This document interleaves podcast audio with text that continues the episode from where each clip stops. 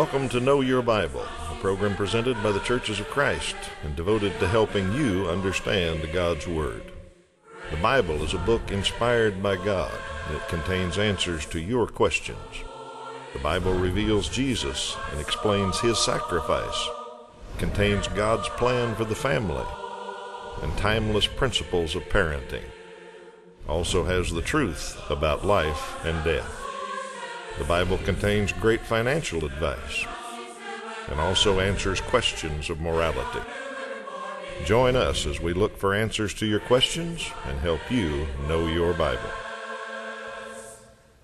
Good morning. Welcome to Know Your Bible. We're glad you're back with us this week as we study some more of your questions, try to find answers to what you're interested in. And that's what we do on this program. We want to encourage people to study the Bible. And we found one of the best ways to do that is just ask what you're interested in and then answer those questions from the Bible. So we get all kinds of questions, uh, very detailed ones about what this verse means, and uh, some general ones about life and living. What's the Bible have to say about this problem? So we're happy to tackle any kind of questions that you have that we might be able to find an answer for in the Bible. So use the phone number or the website at the bottom of the screen. Get in touch with us anytime. Let us know what you'd like us to talk about. And that's what we'll cover on Know Your Bible for the next 30 minutes.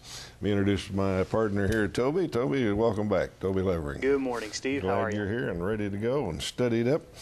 I We think are. you got the first question after we give one to our viewing audience, and we got a trivia question for them every week. Today's is uh, what was Matthew's occupation? Matthew the apostle. What did he do before he became an apostle? And we'll give you the answer to that at the end of the program. See if you know what Matthew did. All right, Toby, get us started. Well, I've got kind of a babbling question here. A viewer asked the question specifically uh, Is speaking in tongues babbling? Well, that's a pretty astute question. Uh, I'm not exactly sure uh, what perspective the questioner asked this question, but the direct answer to that is no. Biblically speaking, uh, speaking in tongues was never uh, babbling incoherently in some unknown language that no one understood. Uh, there aren't very many cases in the Bible of people speaking in tongues. Uh, I just found a few in Acts 2, 10, and 19. There are some others mentioned indirectly, uh, but the direct ones that are mentioned where the scripture gives an account of what happened, uh, in those occasions, the people who were speaking in tongues were speaking in known languages. Now, the difference in their speaking known languages is that they were not natural languages. They were not languages that they had studied previously. Uh, they were given by God the ability to speak in a language that they had not learned, had not studied, and yet was clearly understood by others who did speak it naturally. Uh, it was a, a very real miracle. It was not a learned behavior or a studied behavior. It was something uh, uh, that was given by the Holy Spirit, and it was a, a miracle uh, evident in some parts of the early church.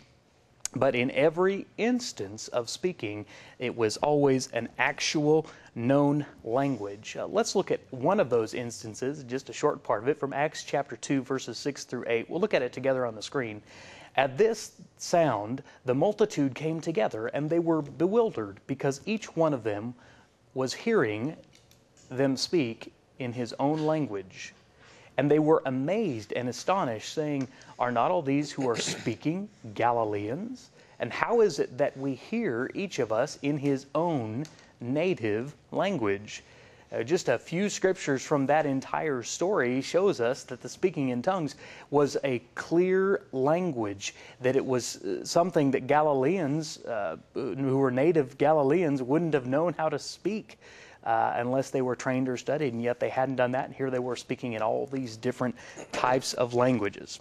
Well, so it did happen in the Bible. Does it happen today? No, uh, it doesn't. It's just a gift that was given to them in the early church. You look at 1 Corinthians 13, Paul said there would come a time when that would pass away. So we know speaking in tongues uh, was also a temporary gift. So that answers the question, and hope they uh, are helped with that. All right, thank you, Toby. You mentioned that you didn't know what perspective the person was coming from, Yeah.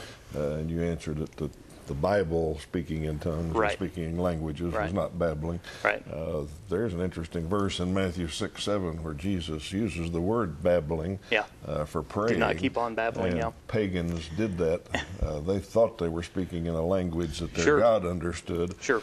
Uh, but they actually was they got drunk first usually, uh, and then just babbled. Right. And Jesus said, "Don't pray like that." Right. Uh, so there is that kind in the Bible, but Jesus condemned it and said, "Don't do it." Yeah, good point. Very, very astutely pointed out. So that might be what the visitor or the Yep. viewer was thinking about, but two very different things. Right, exactly. The real gift of un- unknown languages and the gift of babbling was not a gift. Yeah, that's right. All right, next viewer wants to know uh, says, I thought you taught it was not right to drink alcohol. Uh, but in one answer, I got the idea you thought it was all right. Uh, please comment. So, a viewer's heard us answer this question a number of times and uh, thought that one time we kind of approved of alcohol drinking. Uh, we may have given the wrong impression. Uh, probably what we were answering, the question the viewer's talking about, uh, was a question like, uh, is it sinful to drink alcohol? Or will you go to hell if you take a drink of alcohol? Now, to those kind of questions, we have to say, uh, no, the Bible does not say uh, that taking a taste of alcohol uh, is a sinful thing or will send you to hell. The uh, Bible says a lot of things about drinking alcohol, and we have to take all of them together to get the picture of what it says. So uh, I kind of put together a little chart of what the Bible says about alcohol. Let's just go through that, and maybe we'll get the big picture. The Bible speaks very positively about drinking wine sometimes. Ecclesiastes 9 7 uh, says, Drink your wine with a joyful heart. So it says uh, it's a good thing, and back then grape juice was about what wine was, uh, and it was the only alternative they had to water. So to water, so it was a really good thing. But the Bible also speaks very negatively about uh, drinking alcohol. Proverbs 23, uh, especially at verse 32 and around there, uh, you can read about drinking alcohol. It says, Who has woe? And, and who's got a, a bad time? And it says, At the end, it stings like a viper. So it talks about alcohol and all the bad things that alcohol will do to you. Uh, the Bible does say that drunkenness is sinful, so Christians should never get drunk. Uh, it says that we shouldn't be mastered by anything, uh, so we shouldn't be mastered by alcohol. We know that alcohol does master a lot of people. And then finally, the Bible talks a lot about our influence as Christians, and certainly drinking alcohol is not necessarily a good influence in our society. Uh, there are some societies in the world where it's different. Uh, so that's what the Bible says altogether. Now, put that all together, and I personally believe it's best for a Christian to completely abstain from alcohol. It just fits all of those things. It avoids the danger. It keeps your influence good. Uh, doesn't give you any chance of being mastered by alcohol. Um so that's our overall position on drinking alcohol, and I hope that clarifies it for our viewer. Okay.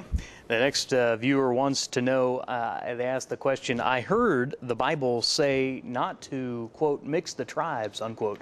Does that refer to races or what?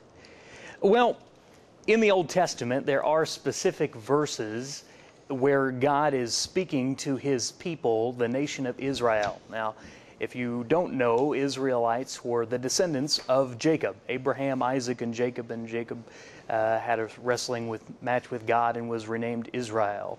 And those descendants were his people. They were a nation. They were in covenant together. One parts uh, part of that covenant that was God was very specific about is I am the Lord your God. I am the one God, the true God.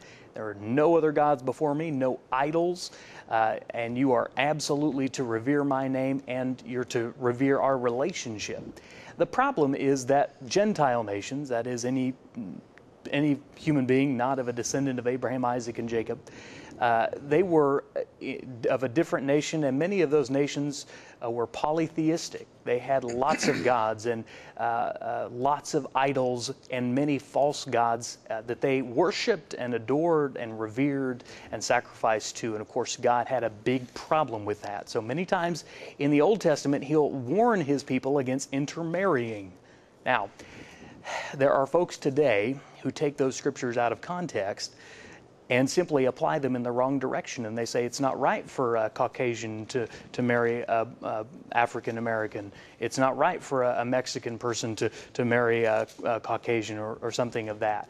And that's just absolutely horrible interpretation of these scriptures. Uh, one, it's out of context. It doesn't apply uh, today. That was under the old system and the old law. Two, it was for very different reasons had nothing to do with skin color or culture. It had everything to do uh, with the religion. And what would happen when they would intermarry is they would pull those God's people away from God and pull them away from Him. We can look at one of the instances that you mentioned in Deuteronomy chapter 7, verses 3 through 4. This is one example. And when the Lord your God gives them over to you and you defeat them, you must devote them to complete destruction. You shall make no covenant with them and show no mercy to them. You shall not intermarry with them, giving your daughters to their sons or taking their daughters for your sons, for they would turn away your sons from following me to serve other gods. So the real problem here with intermarrying, and it goes on to say, then the anger of the Lord would be kindled against you, and he would destroy you quickly. So see, the real problem in this intermarrying had to do with religious reason, reasons and not racial uh, reasons. So uh, those were the verses. Uh, there are some others in there. We're not going to look at all of them. But in the church today, we have Galatians chapter 3, verses 26 and 28, uh, which uh, under the new covenant says, For in Christ Jesus all are sons of God through faith. For as many of you as were baptized into Christ have put on Christ. There is neither Jew nor Greek, neither slave nor free, neither male nor female, for you are all one in Christ Jesus. Uh, there are no stu- such restrictions today about intermarrying. You do need to pay attention. Uh, places in the New Testament which talks about do not being unequally yoked, a believer with an unbeliever. That's probably the closest thing, but uh, nothing about interma- interracial marriage or anything of that sort. So that answers the question. All right. Thank you, Toby take just a moment and talk about a good way to study the Bible. We uh, enjoy studying the Bible with you for 30 minutes each Sunday, but uh, we don't get very many questions answered. So we have some free Bible study materials that we're happy to send to you. And over the years, we've had thousands of folks uh, call in or get on the website and ask for this course. Uh, it's a good basic course, is what it is. It's not any uh, denominational church ties or anything like that. It's just straight from the Bible, and you'll learn a lot about the Bible. Uh, the first two lessons you see on the screen right now, the Old Testament and the New Testament. If you don't know the difference between those, uh, you're going to have a hard time studying the Bible. So that's where we start with these lessons. And you learn a lot about the Old Testament, then a lot about the New Testament, and then what the difference is between them. Uh, and it's a great foundation of Bible study. So, uh, a good way to study the Bible, a good way to get some basic Bible knowledge. Uh, we think it also has a pretty good chance of helping you form a habit of Bible study, uh, where you get to where you like to be in God's Word and learning what He has to say. So we think it's a great course, and we offer it absolutely free of charge. Uh, just give that phone number a call or get on the website and say you'd like that free course. We'll get it started for you right away, and uh, we think you'll enjoy studying the Bible with it. Let's see, I got the next question, and it's about baptism. A viewer says, Paul said he was not called to baptize, so baptism is not a means to salvation. Well, those are two separate statements, and unfortunately, they are not related in any logical way. Uh, the first one is true, the second one is not true. Uh, that's what's called a logical fallacy to say because of one thing, uh, something else has to be true. And if you don't make the right connections, if you don't think through the logic of it, uh, you can make some mistakes. And this viewer has made that mistake, uh, drew the wrong conclusion from the fact that Paul was not called to baptize. Uh, I tried to think of a similar uh, statement to help illustrate it, and here's the one I thought of. Uh, my mother in law does not drive anymore. So, a car is not a means of transportation. Uh, you'd look at me and say, well, that doesn't make sense. That's a logical fallacy. Uh, well, it is a fallacy. Uh, the first one is true, and the second one is something that just doesn't relate to the first one at all. That's what our viewers made the mistake of doing. Said Paul was called not to baptize, so baptism is not a means of salvation. Uh, let's work through this. We got to read the context. Uh, if there's one thing we say over and over on this program, it's the word context. Uh, don't just pick one verse out. Where 1 Corinthians 1.17, let's look at it on the screen. Paul did say, For Christ did not send me to baptize, but to preach the gospel. Now, if we just take that verse, you might say, oh, okay, Paul's not supposed to baptize, so baptism's not worth anything. But if you read the context, Paul speaks very highly of baptism. He says everybody in Corinth was baptized. And what he's talking about is the problem that they had in Corinth, that they had their favorite preacher. Uh, he said, Some of you like Apollos, and some of you like me, and some of you follow Peter. And what they were doing was dividing over who they liked best as a preacher. And they had a bunch of disunity in Corinth. And Paul says one problem with that is who baptized them sometimes. They were following the preacher that baptized them. And so he said, I'm thankful that I didn't baptize many of you. God didn't call, Christ didn't call me to baptize. That's not what I'm supposed to do. I'm preaching the gospel. Then he said, I did baptize some of you. Uh, but he generally let other people do the baptizing so that people wouldn't get attached to him. So you read the context, and it becomes crystal clear. He's talking about a problem of division. Uh, he's not condemning or uh, denigrating baptism in any way. He's just saying that's not my primary purpose, uh, is to baptize people. As an example, uh, at our church, we've had a number of baptisms every year and uh, I do fewer and fewer of those. Uh, when I was young, it was kind of important what preacher baptized you. you were kind of tied to that guy after he baptized you. Uh, but more and more we're letting fathers or some relative of the uh, candidate baptize them, and it kind of has a special tie there. Uh, so when I read what Paul is saying, I say my job not to baptize people. Sure. I preach the gospel and let somebody else baptize them. That's fine with me exactly what Paul is saying. He's not uh, condemning baptism in any way. So I hope that straightens it out for our viewer. And of course, there are many places where Paul specifically wrote about being baptized. yeah. So, uh, you know, to take this one verse out of context and build a whole theology on that one verse ignores the totality of what Paul said elsewhere and Jesus said yeah, for that like matter. I was going to say, more important than what Paul said. Sure. The last thing Jesus said was, "He that believeth and is baptized shall sure. be saved." Sure. Uh, so that proves the logical fallacy right there. Usually, when people ask us a question about is it this verse or this verse, our answer is yes. we gotta we gotta make those things synchronize. The Scripture's right, and uh, pick and choosing is not good doctrine. Yep. All right, let's go to the next question. a viewer uh, asked this question You said Jesus created the world. I thought God created the world. Uh, please explain. well, this is one of those questions, uh, kind of, where, you know, did Jesus create the world or did God create the world? And the answer is yes. Now, that's very hard for us to understand because we think almost one dimensionally sometimes. But Scripture is very clear that Jesus and God and the Holy Spirit are all one together, and yet they're all three distinct parts. They all work together, they're all God in nature, and yet they're all separate entities working in different ways. So let's look at Genesis chapter 126. This is probably uh, the first time we have a mention of this. Then God said, Let us make man in our image, after our likeness. All right. So that tells us very quickly and very early on that there's a plurality in this idea of God. And God and Jesus and the Holy Spirit. Now, we call this the Trinity. Trinity is not a word found in Scripture, it's just a word we use to try to explain how three are one and one are three.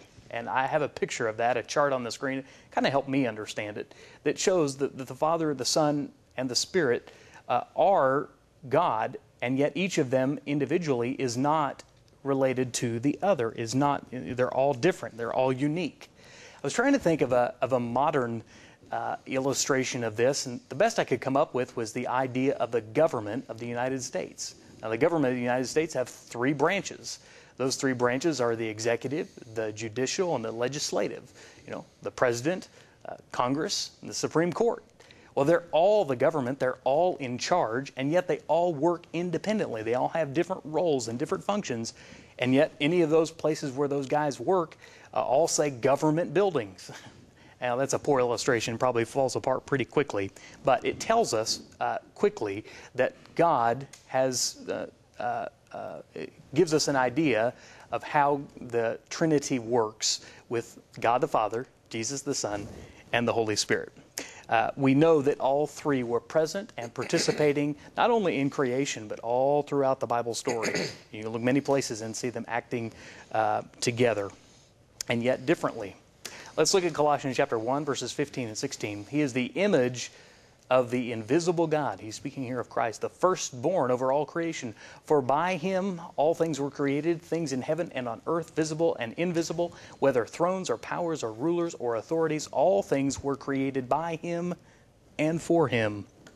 And so we see clearly that Jesus was present at creation, God was present at creation. It's because they are the same.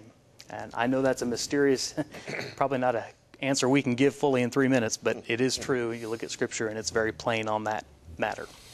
It is a little difficult to explain, but that's what the Bible says, and yep. that's why we believe that sure. that doctrine. I, I help myself sometimes understand it by uh, instead of saying God when it puts G O D in there, mm-hmm. I, I, mm-hmm. say deity or the divine nature, mm. and that because we usually associate God with God the Father, right? and it really isn't. It is the divine nature. It's the deity that we're talking about, the, the whole Trinity. Uh, so God said, "Let us." Yeah. Man, deity said, "Let us." The right. three of us uh, make the image. So I substitute that divine nature or deity, and it makes it clearer to me a lot of times. That's a good way to think about it. Yep. So when they asked Jesus, "Are you God?" Yep. Uh, they were asking him, "Are you the divine nature, yep. or do you have deity?" And he said, "Yeah." Yep. Okay, let's see. Crown question here. What's our viewer want to know? Does it tell what we will do with our crowns? Revelation 4:10 says the elders cast their crowns at the feet of Jesus. Well, I, we're assuming here that there are literal crowns in heaven. Uh, the Bible talks about a bunch of different kinds of crowns. I put a few on a chart here for you. The Bible talks about how we, we receive a crown of righteousness. Uh, we receive a crown of life. We receive a crown of glory. I don't know if those are all different kind of crowns or if uh, uh, we literally will have a whole hat rack full of crowns or if that's just a symbolic way of saying uh, we'll get the prize of righteousness. Uh, symbolically, we'll get the prize of life, the reward of glory.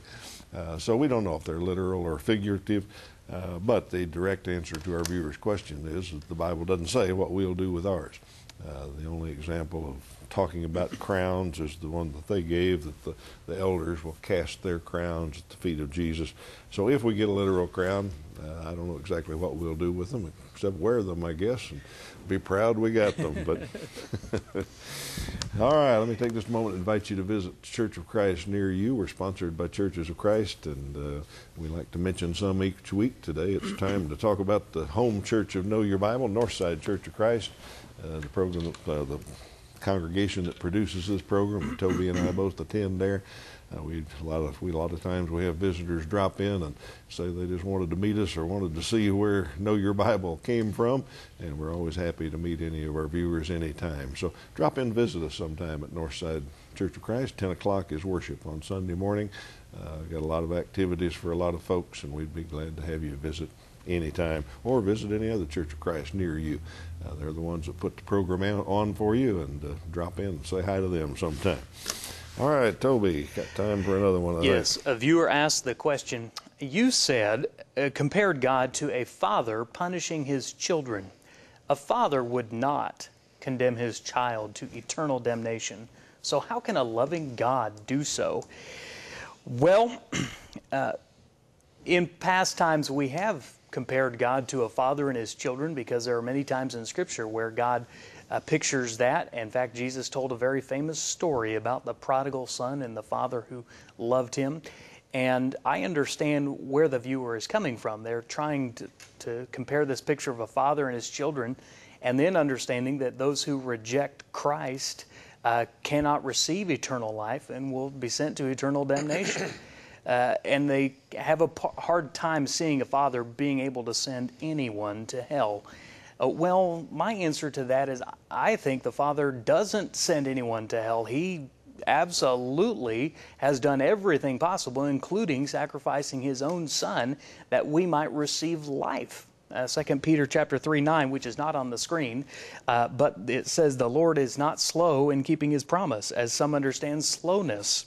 Uh, instead, he is patient with you, not wanting anyone to perish, but wanting everyone to come to repentance. The scripture is very clear. The Father never wants to send his children to eternal damnation, but he has given each of those children free will. And he will not force them into heaven in the same way he will not force them into hell. They must choose to accept Christ, to believe on his name, to repent of sin, and to put him on in baptism. And if they don't make that choice, then their choice, the uh, uh, idea of eternal damnation was not the Father's choice, but the children's choice. Oh, it is right to think about God the Father, a very loving one who's done everything he can to save his children. Let's look at Proverbs 3 11 and 12, which is on the screen. My son, do not despise the Lord's discipline or be weary of his reproof, for the Lord reproves him whom he loves, as a father the son in whom he delights. I hope that explains that concept a little better. Okay. Let me add one thing to that, Toby, and then we'll go to the trivia question. Uh, the other problem with explaining that is the viewer started out and said, You compared God to a father. Yeah. And that's our comparison, that's our trying to illustrate and all that. Yeah. God is not perfectly Yeah. equal to a father. Right, right, right. Uh, you can't illustrate God with an earthly picture like that. We, we use illustrations like that uh, to try to picture him and try to, and he does too. He compares himself to a father, but he's not exactly like one. So this Right. viewer says an earthly father wouldn't do this. Right. Well, God is not an earthly father. uh, an earthly father doesn't create and design his Right. creation. Uh, he doesn't perfectly know a son's heart. Right. He doesn't. Uh, he's not perfectly just. I mean, all kinds of things where God is different from an earthly father. That's true. You have to think differently about So our our poor earthly illustrations help us understand God a little bit, but they uh, they don't describe Him perfectly. And so of course, that's the other problem with yeah, that one. Sure. And it makes it hard. Sometimes people have bad earthly fathers or poor earthly very fathers to love God and to accept Him. You know, you got to understand that there's a little bit of disconnect there and not to take it too far. All right, let's see if we can answer the trivia question. It was what was Matthew's occupation? What did he do for a living? He was a tax collector, believe it or not, in Matthew 9 9. Uh, his other name was Levi, and he was sitting at the tax booth when Jesus came by and called him and invited him to be an apostle and give up the job of tax collecting and become a fisher of men. I'd say that was a pretty good promotion myself. We're glad you've been with us today, and uh, we've got some more questions coming up. Uh, lots of good ones we've got to get to in the weeks ahead, so we'll invite you to be back with us next week. We'll try to answer some more of them. Until then, you have a great week.